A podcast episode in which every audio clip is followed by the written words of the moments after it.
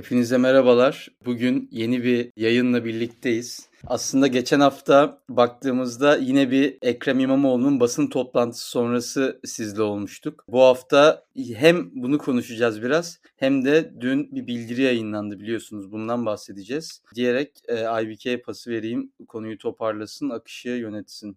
Evet Barış yani aslında bu dün gece yayınlandı değil mi? Ben bir ara düştüm. Hı hı. Seni duyamadım. Hı hı, hı hı. Ben istiyorum ki onu birlikte bütün maddeleriyle de burada konuşmuş olalım. Çünkü ben soruları incelediğimde gerçekten altın masanın düşüp de takıldığı yerlerin üzerinde durduklarını da düşünüyorum. Öncelikle bir girişle başlatalım. Öncelikle bu metne baktığımızda hani özellikle önümüzdeki süreçte işte rejimin geleceği, Cumhuriyetin kimliği, bireysel özgürlükler ve refah seviyesi bürokratik kurumların niteliğinin üstünde durulmuş. Geçmiş dönemler, bu son yıllarda yaşadığımız aslında krizlerin neden seçim kazanılması ve bunları nasıl düzeltilmesi gerektiği, neden bu seçimin önemli olduğunu bize söylüyordu. Ben hani ve burada şu da çok vurucuydu bence. Cumhuriyet Halk Partisi ve İyi Parti'nin oy çoğunluğu olan ve masanın aslında kazanıp kazanılmayacağına dair belirleyici faktör olduğundan da belirtmiş. Bunu hani aslında daha yüksek sesle söylemek de benim açımdan önemli. Sen nasıl değerlendiriyorsun bilmiyorum. Şöyle buradan direkt birinci maddeye atlayabiliriz. Aslında Cumhuriyet Halk Partisi ile İyi Parti'nin masanın en önemli iki aktörü olduğunu vurguluyor. Ama şu, şu ifade de önemli. Diğer dört partinin varlığını da önemsendiğini, yalnızca onların bir isim olarak görülmediğini, temsiliyete yaptığı katkıdan bahsediliyor. O yüzden o kısmı yani şey buldum. Olması gerektiği gibi buldum diyeyim. Şöyle birinci maddeye geçelim istersen. Şimdi biri yorumlara 54 akademisyen sayısı az değil mi demiş ama e, bildiğim kadarıyla bu bildiri yalnızca siyaset bilimcilerle sınırlandı. O yüzden de baktığınızda hani böyle ismini çok görseniz de topladığınız zaman bilmiyorum ne kadar çok siyaset bilimci şey yapabilir ama az da olabilir, çok da olabilir. Ama belli bir sınırlama var imzacıların arasında. Buna herhalde söylemek gerekiyor. Şimdi birinci maddeden başlayalım. Aslında bu süreci buraya getiren nokta geçen hafta da konuştuğumuz iktidara karşı muhalefetin bir takım sorulara cevaplamak noktasında buna iletişim eksikliği diyebilirsiniz. Buna henüz bir strateji belirlememek diyebilirsiniz. Zayıf kalmış olmasıydı. Bunu zaten geçen hafta da söyledik şeyde İmamoğlu'nun görevden alınma sonucunda. Aslında buradaki bildiride altı maddede bir açıklamaya, bir netlik kazandırmaya davet ediyor muhalefet aktörlerini. Yani ben baktım bazı sorulara gerçekten de bazıları örneğin hani benim de cevabını merak ettiğim şeyler. Şu da var bazıları da kasti şekilde ertelenen sorular. Yani bazıları henüz tartışmanın oradaki bazı aktörlerin altılı masa içindeki bazı aktörlerin henüz tartışmaya hazır hissetmediği, tartışmak istemediği mevzular. Şimdi o şeyde adım adım gidelim. Şimdi birinci maddede ortak kampanya yapmasının zorlukları ve adayın açıklanmasıyla ilgili bir çağrı var. Artık adayı açıklayın diyor bu bildiri. Aslında aday açıklanmasından ziyade bence biraz altılı masa şöyle bir hata yaptı. Adayı daha geç de açıklayabilirsiniz. Stratejiniz bu olabilir. Bunun arkasında bir mantık olabilir ya da partilerin başları gelip öyle bir karar almış olabilir. Ama şöyle bir hata yapıldı. Aday tartışmasını da biraz bastırmaya çalıştı muhalefet. Yani bu biraz açıkçası siyaseten fazla lüks bir talep. Hem ben adaya geç açıklayayım hem de herhangi bir aday tartışmasını masanın altına oyma girişimi olabilir ya da bir aksi çıkış olabilir ya da takdir edilmeyen, tasvip edilmeyen bir davranış olabilir. Bu şekilde kavramsallaştırma yönelik bazı çıkışlar oldu. Üstüne üstlük bunlar böyle olurken bazı ne diyelim televizyon kanallarındaki bazı yorumcular Cumhuriyet Halk Partisi ve Kemal Kılıçdaroğlu adına öyle konuşuyorlar demiyorum. Onlar adına konuştuğunu iddia ettiklerini söylüyorum. Adaylık tartışmasını da, adaylık ilanını da, adaylık sözlerini de pekala yaptılar. Şimdi hepsini bir araya getirelim. Bir kısım aday belli diyor. Belli bir isme işaret ederek. Bir kısım hani siz başkaları aday tartışması yapmak istiyor ya da bu kararı tartışmaya açmak istiyor. Ama genel bir anlamda tartışma erteleniyor zamanı değil diyerek işte şu an yeri değil diyerek şu an biz başka bir şey konuşuyoruz altılı masada diyerek. E böyle bir duruma baktığınızda da bir grup insanın katılırsanız katılmazsınız ya burada bir yolunda gitmeyen, şeffaf olmayan ya da bizim sanki adeta kamuoyunun belli aktörlerinin dışlandığı bir süreç var diye düşünmesi bana çok çılgınca gelmiyor. O yüzden aslında burada Aday niye geç açıklanıyor, niye erken açıklanmıyor demek teknik bir tartışmadır. Dünyadaki diğer örneklere bakarsınız. Erken açıklanmasının avantajına bakarsınız, geç açıklanmasının avantajına bakarsınız. Ama bence buradaki asıl çağrı bastırılmaya çalışan, gayrimeşrulaştırılmaya çalışan adaylık tartışmasının kendisi nedir? Ve siyasetin doğası gereği de aday açıklandığı saniyeye kadar adaylık tartışması da muhalefet içinde devam edecektir. Zaten Ocak ayında da bu işin açıklanması bekleniyor gibi bir durum var. Belki Şubat'ın ortasına en geç bilmiyorum. Ama daha fazla muhalefetin bunu kaldırabileceğini düşünmüyorum. Ama değindiği nokta açısından gayet haklı bir madde olarak değerlendirdiğim e, bir şey. Ya bir de Barış şöyle bir şey var hani her parti temsilcisi parti üyesinden farklı bir şey duyuyoruz televizyonlarda. Bu da böyle sanki böyle bir çift başlık var. Herkes kendi kafasına göre bir evet. farklı bir şey söylüyor. Bu da hani şey düşünüyorum mesela daha önceki jenerasyonlarda böyle kötü bir koalisyon tecrübesi var. Hani bundan sonra da böyle mi olacak endişesi de yaratıyor altılı masa adına. Bir şekilde olacak o iş. Kaçarı yok yani. O altından kalkacaklar çünkü. Şimdi ikinci soruya geçeyim. Bu da çok önemli bir soru. Yani İmamoğlu'na karşı hukuki kurallarını çiğneyerek siyasi yasak kararı çıkarılması, işte İstanbul Büyükşehir'ine kayyum atanması ve işte İmamoğlu'nun siyasetten men edilmesi sonuçlanabilen bir sürecin altını çiziyor. Bu gerçekten hani altılı masanın belki de e, yumuşak karnı diye ben görüyorum İmamoğlu. Çünkü hani özellikle İyi Parti ile CHP'nin bu dönemde ters düştüğünü de çok gördük. Sen nasıl yorumluyorsun? İlk senle başlayalım. E, şimdi bu da haklı bir soru. Aslında Hı. bu sorunun da arka planı, bu sorunun da tanımı şu. İmamoğlu'na verilen ceza sürecinde biz sizin performansınızı yetersiz bulduk. Biz sizin yeterince sahip çıktığınızı düşünemedik. Biz sizi sizin bu mesele yeterince politize ettiğinizi düşünmedik. Bu yüzden buna bir itiraz ediyoruz sorusu bu aslında. Tercümesi bu şekilde. Ben bu soru benim en iyimser olduğum soru. Daha doğrusu en iyimser gelişme olan soru. Şimdi biz Altılı Masa'nın mitingini gördük. İlk defa halkla bir araya geldiğini gördük. Cezadan bir gün sonra Saraçhane'de. Ben de oradaydım. Bizzat katıldım. Orada sürekli şu vurgu vardı. Burada çok büyük bir zulüm var. Burada çok büyük bir hak ihlali var. Burada çok büyük bir haksızlık var İmamoğlu'na altılı masaya, CHP'ye, her kime ise ve biz sandıkta öyle bir ders vereceğiz ki bunlara, öyle bir konsolide olacağız ki, öyle bir tokat gibi onların karşısına çıkacağız ki onun da hesabını soracağız. Bu süreci de geri alacağız. Şunu da yapacağız. Şimdi bu bir siyasi tercih böyle demek. Ama haliyle kamuoyu ve muhalefet de dedi ki ya sandığa gelene kadar bir sürekli el yükselten bir AK Parti var. Sürekli haksızlığın dozunu arttıran bir AK Parti var. Bundan 4 ay önce İBB'ye kayyum atanacak denseydi ya hadi canım yani nasıl inşa edecekler bu süreci de kim İmamoğlu'na kayyum atayabilir derdik belki.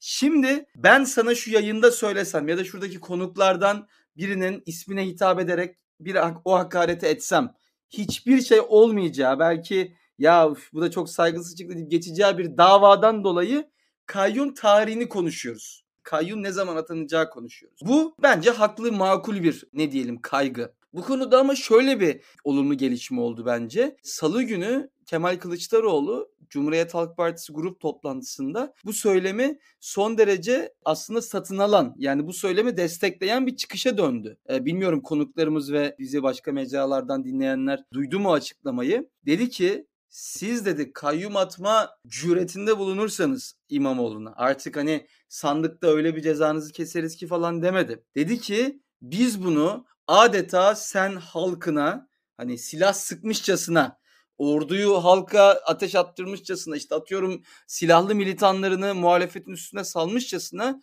bir diktatörün terörist eylemi olarak değerlendireceğiz dedi. Şimdi bu çok ciddi bir el yükseltme. Bu soruda diyor ki bununla ilgili planları hazır mı? Şimdi ana muhalefet partisi ve onların nezdinde altılı masa böyle sert bir çıkış bulunuyorsa elbette yani bir bilgim yok ama altını doldurmak zorundadır. Bu önlemlerini, bu planlarını yani bir kayyum ihtimali olduğu zaman bir tane miting yapıp hadi bakalım Haziran'da var ya öyle bir ders vereceğiz ki bu yaptıklarının değil Kemal Kılıçdaroğlu'nun kendi tabirle söylüyorum bir diktatörün halkına terörist aktivite olarak değerlendirildiği mekanizmalar hazırlanacaktır diye düşünüyorum.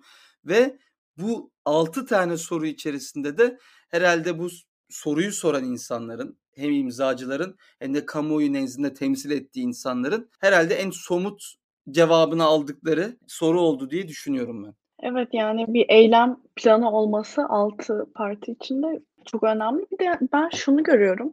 Bazı işte hukuksuzluklara maalesef Türkiye'de toplumsal baskı olmadan hakkını alamıyorsun Barış. Yani bunun için de hani sandığı beklemek çok pasif kalıyor. Umarım hani bunları da yaşamayız, kayyum atanmasını görmeyiz diyorum ama ben pek umutlu değilim bu durumda. Şimdi üçüncü soruya geçelim. Bu da kritik altılmasının düzeni içerisinde. Seçmenler bu seçimden iki oy kullanacaklar. Bunlardan bir Cumhurbaşkanlığı seçimi, diğeri ise milletvekili seçimi için olacak. Bu doğrultuda partiler parlamento seçimlerine, partiler parlamento seçimlerine ortak bir liste ile mi gelecek yoksa altılı masa üyesi partilerin milletvekili adayları birbirleriyle rekabet içinde mi olacak? Bu ortak söylem için de çok önemli. Sonrasındaki kamuoyu ve medyada laf atışmaları ya da Bir işte de biraz çift aslında başlık dördüncü soru dördüncü soruya da giriş aslında bu. Hani Evet, evet. 3 ile 4 çok alakalı. İstersen dördü de oku beraber konuşalım. Hah, tamam Yani kabaca oku. kabaca açıkla yani hepsini okumak yerine. Ben okuyacağım ya çok Ya şey çok şey uzun olur. olur öyle. Ay kabaca Aha. şunu diyor orada aslında. Ortak liste olursa, madem Aha. ortak liste olma ihtimali var. Burada ortak listelerde bölünme nasıl olacak? Evet çünkü Yani dört küçük İyi Parti partinin ve iki CHP büyük evet. partide şey yapması lazım. Listelerinden girme durumu var. Bu nasıl bir anlaşma sağlanacak diye soruyor. Şimdi 3 ile 4'ü hemen birleştirip yorumlayalım. Bir ortak liste olacak mı? Nasıl Hı hı. Cumhurbaşkanı ortak listesi, hı. parlamento şeyleri olacak ve bölünme nasıl olacak? Sorular Hı hı. bunlar, kaygılar bunlar. Bu arada yorumlarda Güven Çiftçi o, o hakareti bana edebilirsiniz, sıkıntı yok demiş.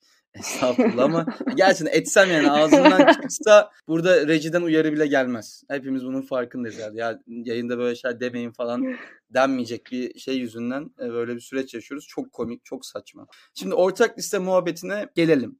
Hala bu durumdan haberdar olmayan dinleyicilerimiz için ya da unutmuş dinleyicilerimiz için AK Parti'nin geçen Nisan'da değiştirdiği seçim kanununun altını üstünü şöyle çok güzel bir şekilde çizelim. Biz 2018 seçime nasıl bir düzlemde girdik? Don sisteminde iki ittifakın oyları toplanıyordu. Millet İttifakı, Cumhur İttifakı. Önce ilk vekil şuna gidiyor, ikinci vekil şuna gidiyor, üçüncü vekil şuna gidiyor diye ittifaklara bölünüyordu. Daha sonra ittifakların oy oranına göre buradaki vekiller de dağıtılıyordu. Şimdi bu durumda siz çok basit bir şekilde altılı masayı ben işte e, Milli İrade İttifakı yapıyorum. Millet İradesi İttifakı adında bir altılı ittifak kuruyorum. Gelin oyumuzu alalım, vekil gelsin bize. Sonra da artık Deva'ya mı gidiyor, Saadet'e mi gidiyor, işte CHP'ye mi gidiyor, İyi Parti'ye gidiyor, kime giderse gitsin. Böyle olacaktı sistem. Böylece partiler kendi içinde rekabet etmeye devam ederek, kendi logolarıyla bulunmaya devam ederek orada mağlup edecektik. Şimdi çok büyük bir usulsüzlük yaptı. Yani usulsüzlük siyaseten bir ahlaksızlık yaptı AK Parti ve MHP. İttifak sisteminde oyların toplu sayılmasını kaldırdı. Yani artık bir cumhura bir millete diye değil her partinin kendi oy oranına göre gidecek. Yani ittifakın anlamı yalnızca bir partiyi baraja geçirmek hususunda ismi geçerse olacak. Ama vekille çıkaramadıktan sonra barajı geçse ne oluyor? Bu durumda şöyle bir düzlem oluyor.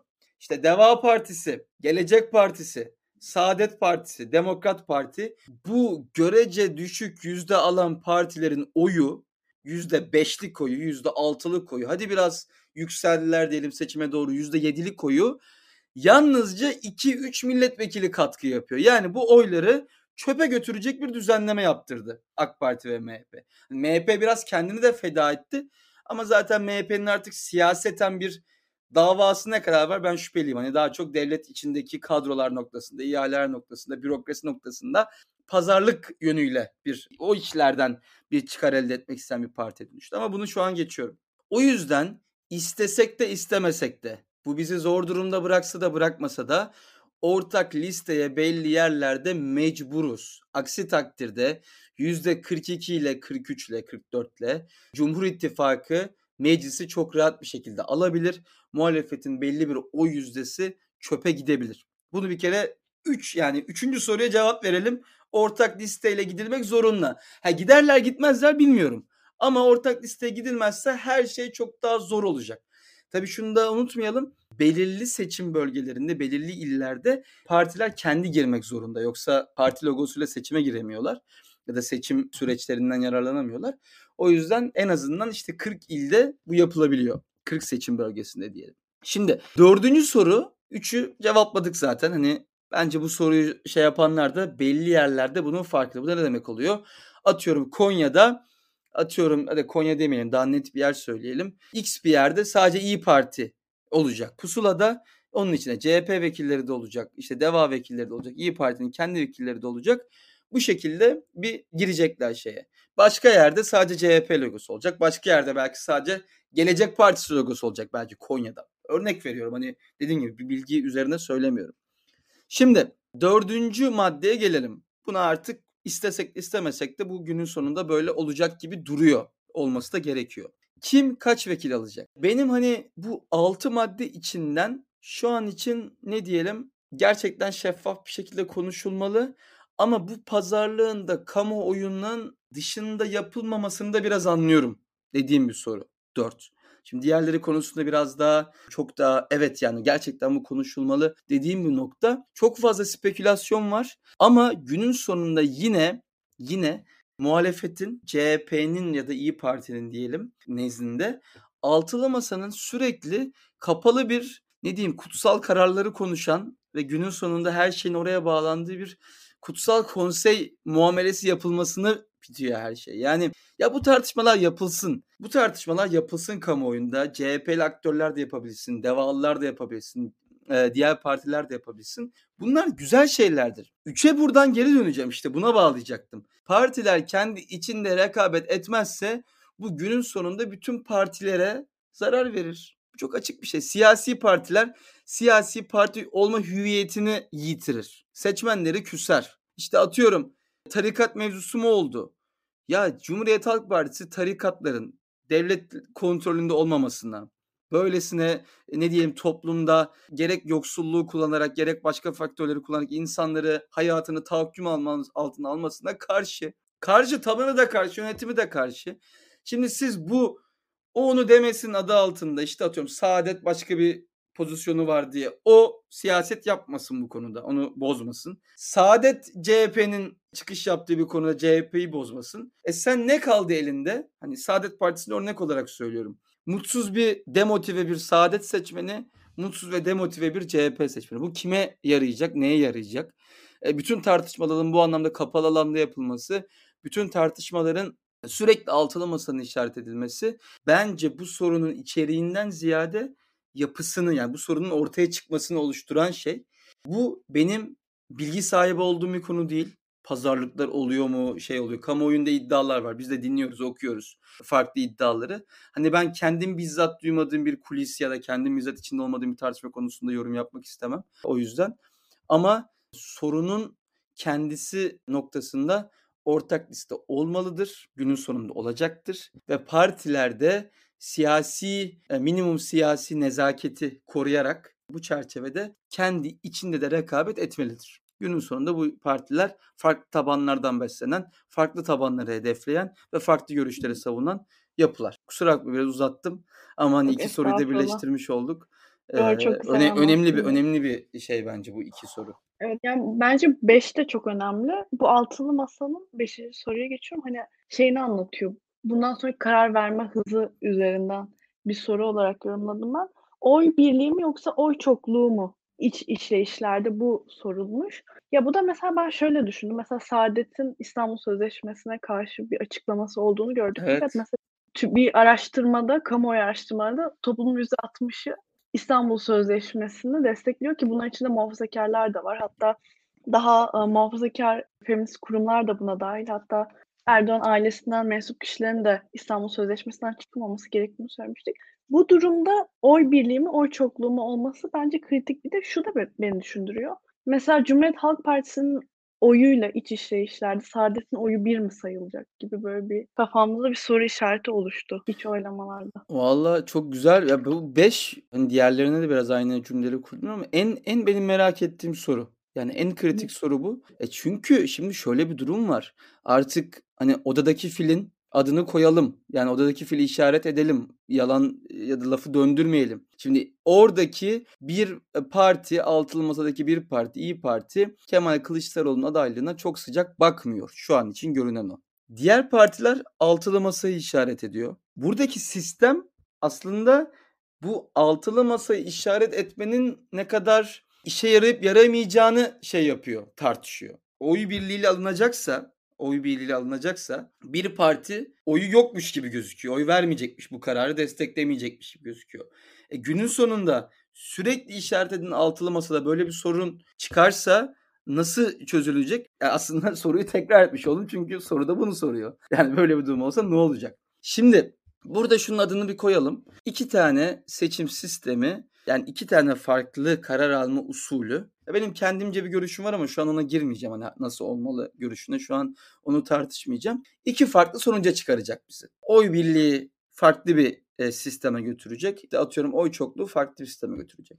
Ama şayet oy birliği olursa sadece bu maddeyle ilgili bunu söyleyeceğim. Yani oy birliğine karar alınırsa o masanın düzenli olarak kitlenmeme ihtimali yok. Ya da şöyle söyleyeyim kitlenmeme pahasına aslında hiçbir şey söylemeyen yalnızca işte ekonomide çok işte liyakatli işler yapacağız. Atamalar olacak. Rahat olun uçuyoruz kaçıyoruz falan filan dediğin bir şeye dönüşmeme ihtimali yok. Bu da yani bakın şey çok ben bunları destekliyorum. Şimdi CHP bir çıkış yaptı. Dedi ki ben bu beşli çeteli uğraşacağım. Gerekirse de kamulaştıracağım bunları dedi. Bunlar çünkü düzenli olarak haksız bir şekilde devletten haksız şekilde aldıkları ihalelerle şişirilmiş. Yani şu an aslında dışarıda bir serbest piyasa ortamı yok dedi. Buna da müdahale edilmesi gerekiyor dedi. İyi Parti biraz fazla farklı bir çıkış yaptı. Şimdi onlar dediler ki devlette biraz süreklilik esastır gibi dedi. Ben İyi Parti'nin pozisyonuna katılmıyorum. Ama farklı pozisyonlar olmasını destekliyorum. Az önce verdiğim örnek. Yani farklı tabanlara hitap etsinler. Okey. Ama şimdi yönetme konusunda hep sürekli fikir birliğiyle gidilecekse altılı masada hani biz haftalarca bu bir tane kitlenen mesele yüzünden altılı masanın uzun uzun tartıştığını mı göreceğiz? Yani şunu demek istiyorum. Altılı masanın bir misyonu var. Parlamenter sisteme geçiş. Altılı masanın ortaklaşa olduğu hepsinin günün birinci saniyesinden itibaren söylediği bir şey var. Bu sistemin Türkiye'yi son derece kutuplaştıran, bu sistemin Türkiye'de yolsuzluğu da, otoriterliği de son derece besleyen bir sistem oldu. Başka %70-80 anlaşmıyorlar diğer meselelerde. Ancak ortaklaşa hale gelebilirler. Şimdi siz o me- mekanizmayı buradan çıkarıp ne güzel hali hazırda ortaklaştığı bir düzlemden çıkarıp aynı zamanda bir siyaset yapma kurumuna ne kadar çok döndürmeye çalışırsanız bu siyasetin doğası gereği bir şekilde kitlenecek bir şey dönüşecektir. Çünkü şunu kimse unutmasın oradaki liderler içinde, oradaki kadrolar içinde, oradaki şu an için çalışan ekipler içinde siyaset bitmeyecek. Onlar ülke parlamenter sisteme dönse de dönmese de gidip vatandaşın oyuna talip olacaklar ve kendilerinin ayrıştığı noktaları elbette e, ya da kritik gördükleri noktaları silip atmak istemeyecekler. O yüzden bu güzel bir soru ama dediğim gibi diğer sorular gibi burada sorunun cevabının çok önemi yok. Oy birliği mi yoksa oy çokluğu mu? Hani tabii ki o dersin bu dersin ama asıl burada sorulmak istenen soru siz sürekli siyaset yapma noktasında size baktığımız, size döndüğümüz bütün ince en ince karar noktasında bile kararı alan mı yapı olacaksınız? Yoksa parlamenter sistem, işte e, basit anayasa reformları noktasında bir arada olan bir yapı mı olacaksınız? Bakalım önemli bir soru ama katıldığım da bir soru ve gerçekten buradaki soruların böyle biraz ne diyelim bazen direkt bazen indirekt bazen bilerek bazen bilmeyerek biraz ortalığı karış yani biraz üstüne toprak atılması diyelim. Gerçekten kimseye bir fayda sağlamıyor. Yani ben bu sorunun da çok iyi niyetle hazırlandığını düşünüyorum zaten. Dediğim gibi hani eleştirilerimi zaten söyledim ya da katılmadığım boyutlarını. Ama burada gerçekten umarım tabii ki direkt soruları e, yanıtlama perspektifinde değil ama buradaki verilen mesajları da altılı masa aktörleri, siyasi partiler, genel merkezleri, onların yöneticileri çok net bir şekilde görür. Çünkü bunların bir temsil değeri var çok net bir şekilde. Evet, bir de yani ben genel olarak şöyle gördüm süreçte son bir yılda neden altılı masanın yavaş olduğuna ya da işte neden hızlı hareket edemediğine dair problemlerin de sanki üstünü çiziyorlarmış gibi bir görüntü oluştu bende.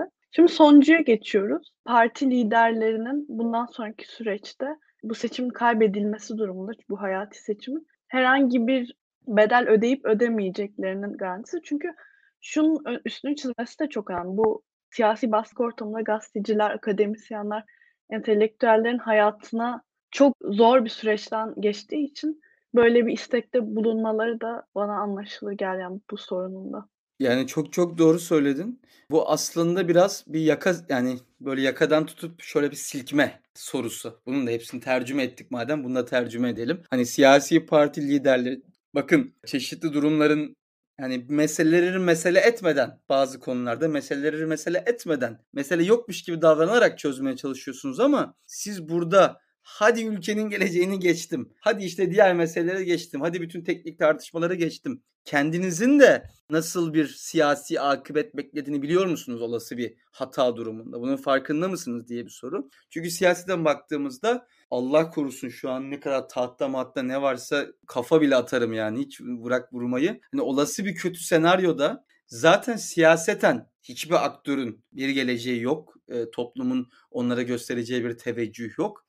İşin korkusu ben neyden korkuyorum ve bu gayet bütün mecralardaki yayınlarda da konuşulan bir şey. Eğer bu seçim kaybedilirse böyle bir Rusya vari hani Putin'in şu an muhalif partileri gibi ne diyelim işte Özdağ'ın Doğu Perinçek'in falan ana muhalefet aktörleri olduğu gibi bir düzleme de Türkiye kayabilir. Felaket üstüne felaket senaryosu değinmiyorum bile. Şimdi burada gerçekten bu önemli bir soru. Çünkü orta bir risk var. Bu riski onlar olmadığını düşünüyor bazı aktörler. Bazı aktörler olduğunu söylüyor. Ama bunu tartışalım demek tabii ki bu açık bir şekilde bir cevapla. Retorik bir soru bu. Diğerlerinde olduğu gibi ama bir silkme sorusu ve haklı da bir soru. Bence zaten hani siyaseten böyle pratikte ama bunu aleni bir şekilde de bütün şeyler gayet ilan edebilir. Onu da söyleyeyim. Bütün partiler altılı masa gelip eğer bir başarısızlık durumunda bütün sorumluluğu kabul ettiklerini ve bir daha siyasette, medyada, şurada, burada herhangi bir şekilde faaliyet göstermeyeceklerini bir başarısızlık durumunda bütün sorumluluğu üstlerine alıp bütün bu işlerin ellerini ayaklarını çekeceklerini söylemeleri lazım.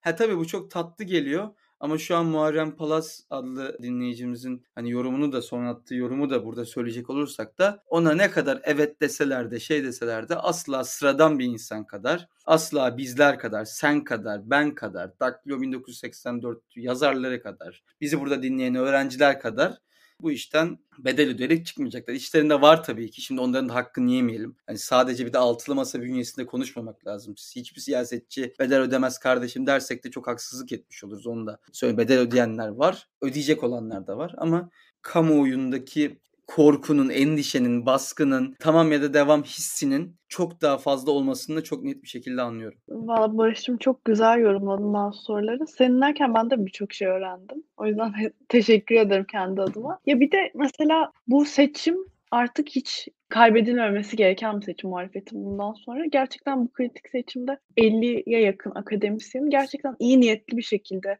düşünce farklılıkları bile olsa gerçekten artık bu ülkenin iyiliği içinde bu soruları sorduklarını da düşünüyorum. Daktilo 1984 izlediğiniz için teşekkür ederiz. Haftaya çarşamba günü görüşmek üzere.